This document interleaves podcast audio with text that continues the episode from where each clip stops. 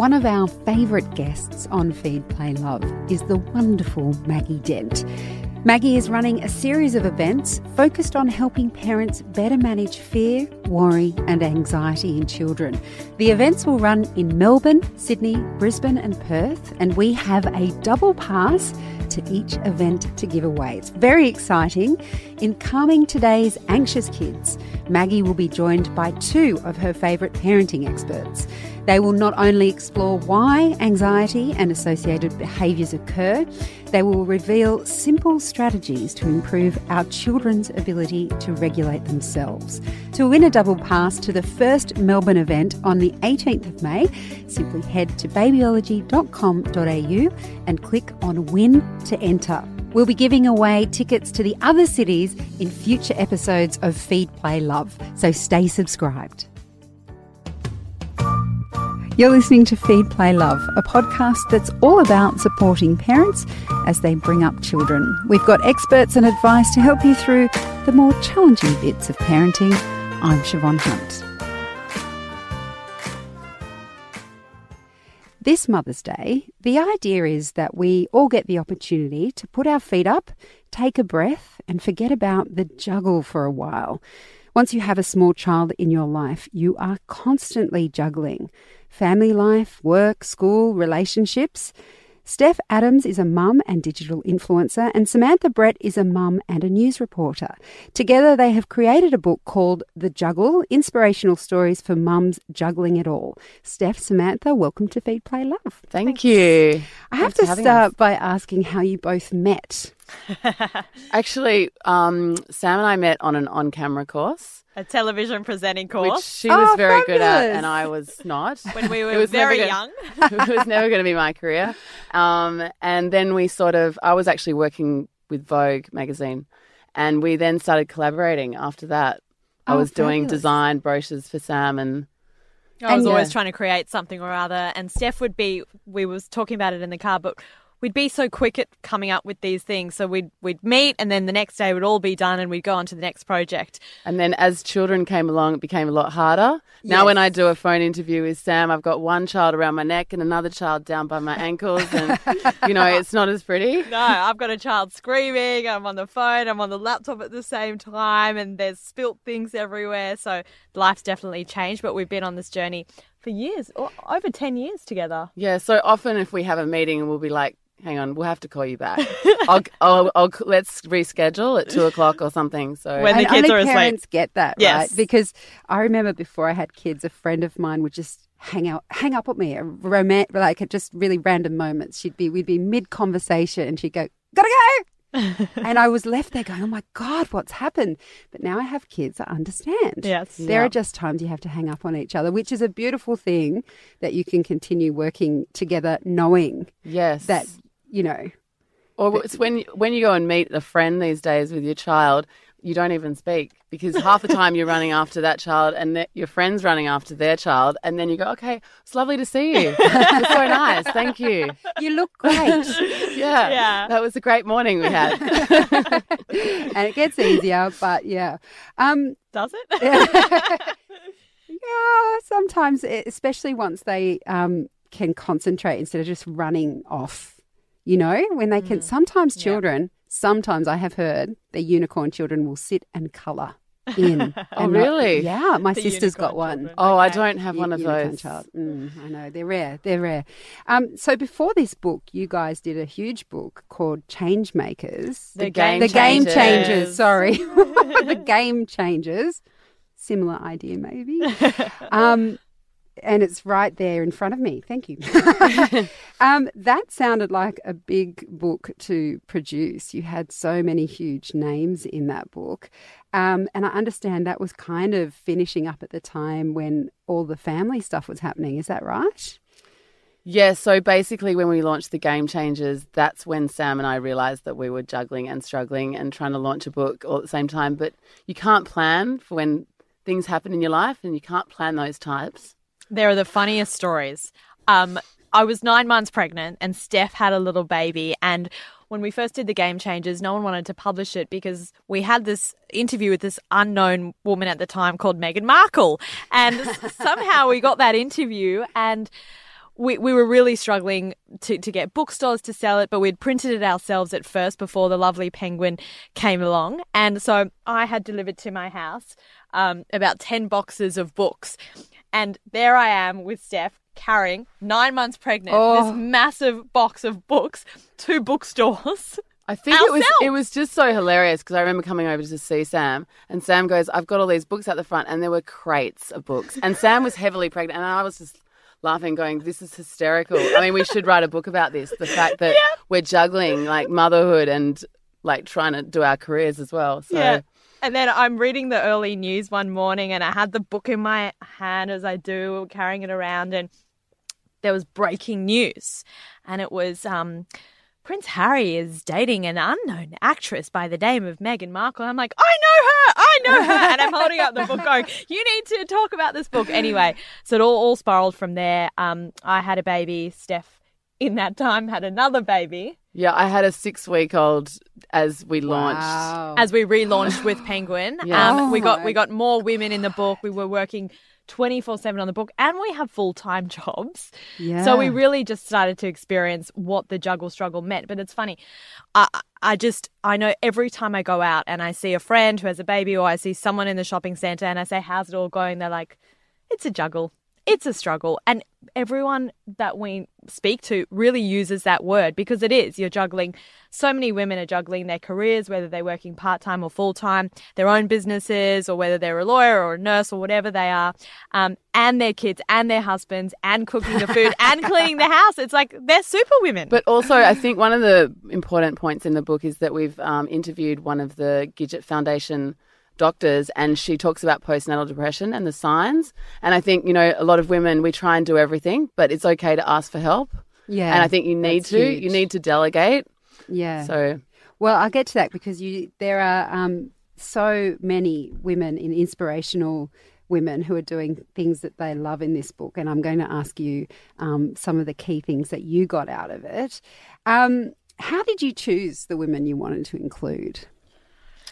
Well, some of them we had already profiled before, and then there were others that were just that they had interesting careers, like Erica Bartle. She's um, started Outland Denim, which is a charity for jeans, and they basically support human trafficking in Cambodia. So you know that was an interest to us. Like I guess every story is unique and different, and but they all have a similar theme: is that they're all kind of juggling their kids. So a lot of the women we know, a lot of the women we read about, and we just wanted different kinds of stories from women really all over the world. So whether they're a single mom or working moms or staying at home moms or whether they have one kid or five kids, uh, and we just realized they're all so different but yet so similar in that they've all told us we said what is your greatest achievement in life and these women some of them have multi-million dollar businesses whatever it is they all say my greatest achievement is my kids Yeah, I just love noticed that. Yeah. It was lovely. Um, the truth about the juggle when it comes to work, though, is that it can be painful, can't it? I mean, you had a, quote from Serena Williams, you were talking about that in the introduction, I think, where she mentions that she missed her child's first step and that it, she cried. Um, there is a cost to it, isn't there? Oh, absolutely, absolutely. But I guess that's the thing is, if you're a mother and you're going off and working and you're you're coming back happier, then you're going to have a happier child as well because you're happier around them, and maybe the quality time that you spend with them is going to be a lot better than if you're there with them ev like every minute of the day. But- um, but it's funny that we also profile women who don't work, who who choose to stay at home. They feel the same guilt. They feel, "Am I not doing enough? Should I be at work? Should I should I be out there? Should I be doing more?" I think all mums, no matter who they are or what they do, feel feel guilt. And I think the key to this book is we want to say to other women, we're all in the same boat. We all feel guilty. We all feel tired. We all feel messy.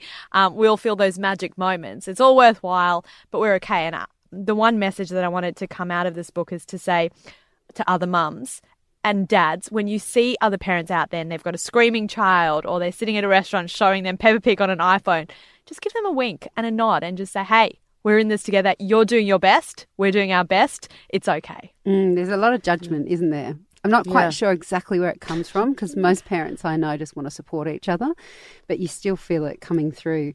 Um, the mums in this book do all seem to be doing something they love.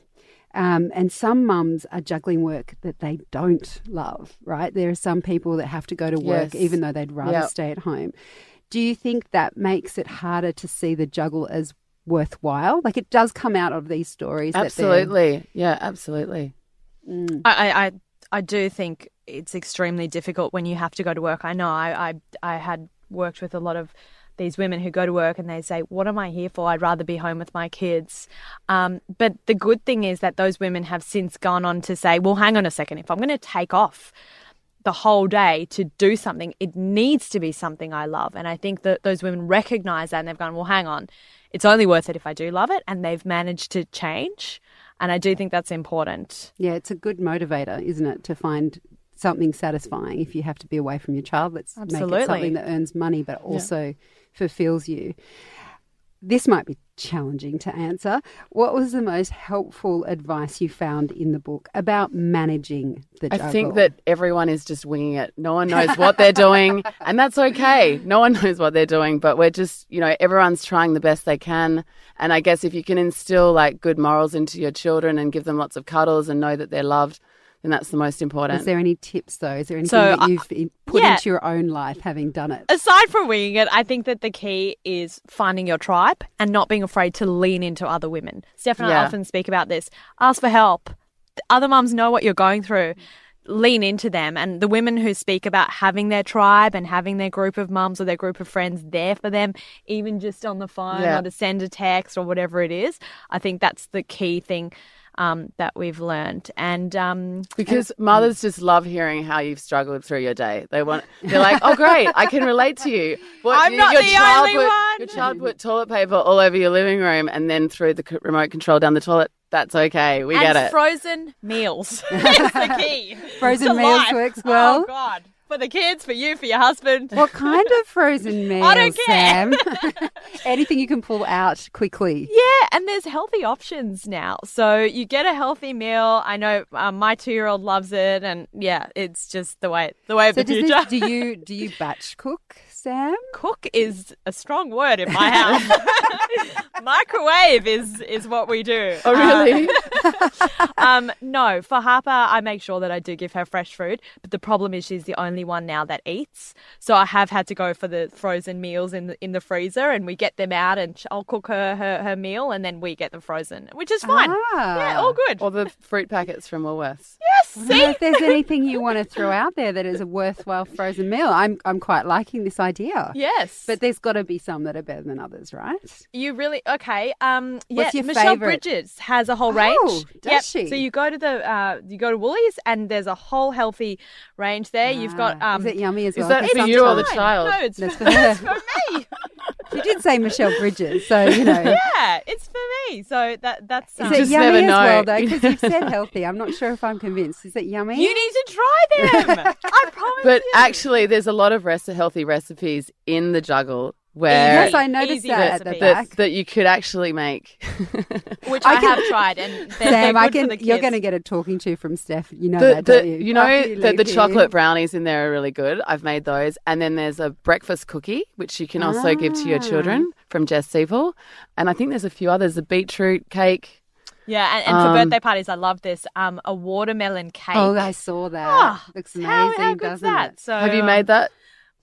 You're so mean. You involve know she hasn't. Met, you know she hasn't. I know she's got no time to make involve it. That's okay. It's all right, Sam. I'm I'm with you on that one. Um, okay. And did you feel inspired because obviously you're both okay? So you've just released a new book. Your careers are going, you know, still charging ahead.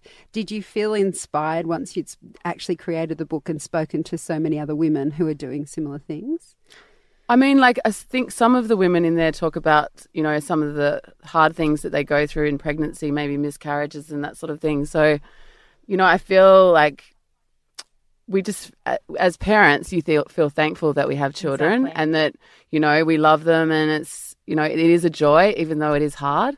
So that was probably, I agree with Steph. I, I think we're inspired to feel grateful. I really do. We we we say, Definitely. oh, they're screaming and they're this and that, but we have them, and and I, I feel like we're so lucky.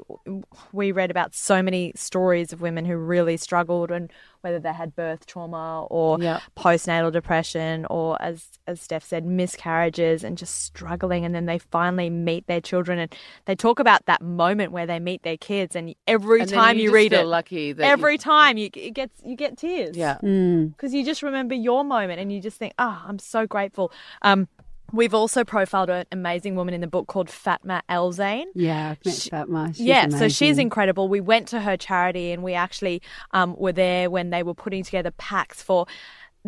These are actual women that cannot afford all the newborn stuff that we know we all need and how much stuff you need and how expensive it all is.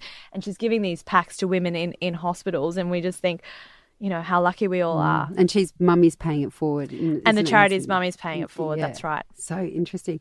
Well, it's a um a wonderful way to celebrate mums this Mother's Day. I hope you both get a really decent break on Mother's Day. Do you have to tell My your husband always forgets. So do you have to tell him? Maybe we should start writing a list. this is what you need to do for Steph on Mother's Day. Sam, do you get a decent break? No.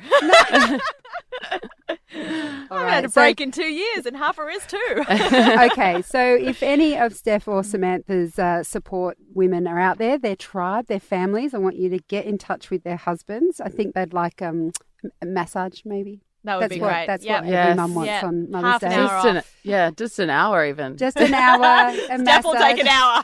No, no, whole day. Come on, we're we're putting out a public call here. Um, I hope you both have a lovely all the Mother's Day. Yeah, all the Get mums. that hour. Have you ever let, left your husband for a whole day and Oh, come back? My husband didn't know what he was doing. Ladies, I've left for a whole weekend. Hey, my oh, kids Oh, are now good. Living it up. five and seven. I tell you oh, what, that's good. So it does get better.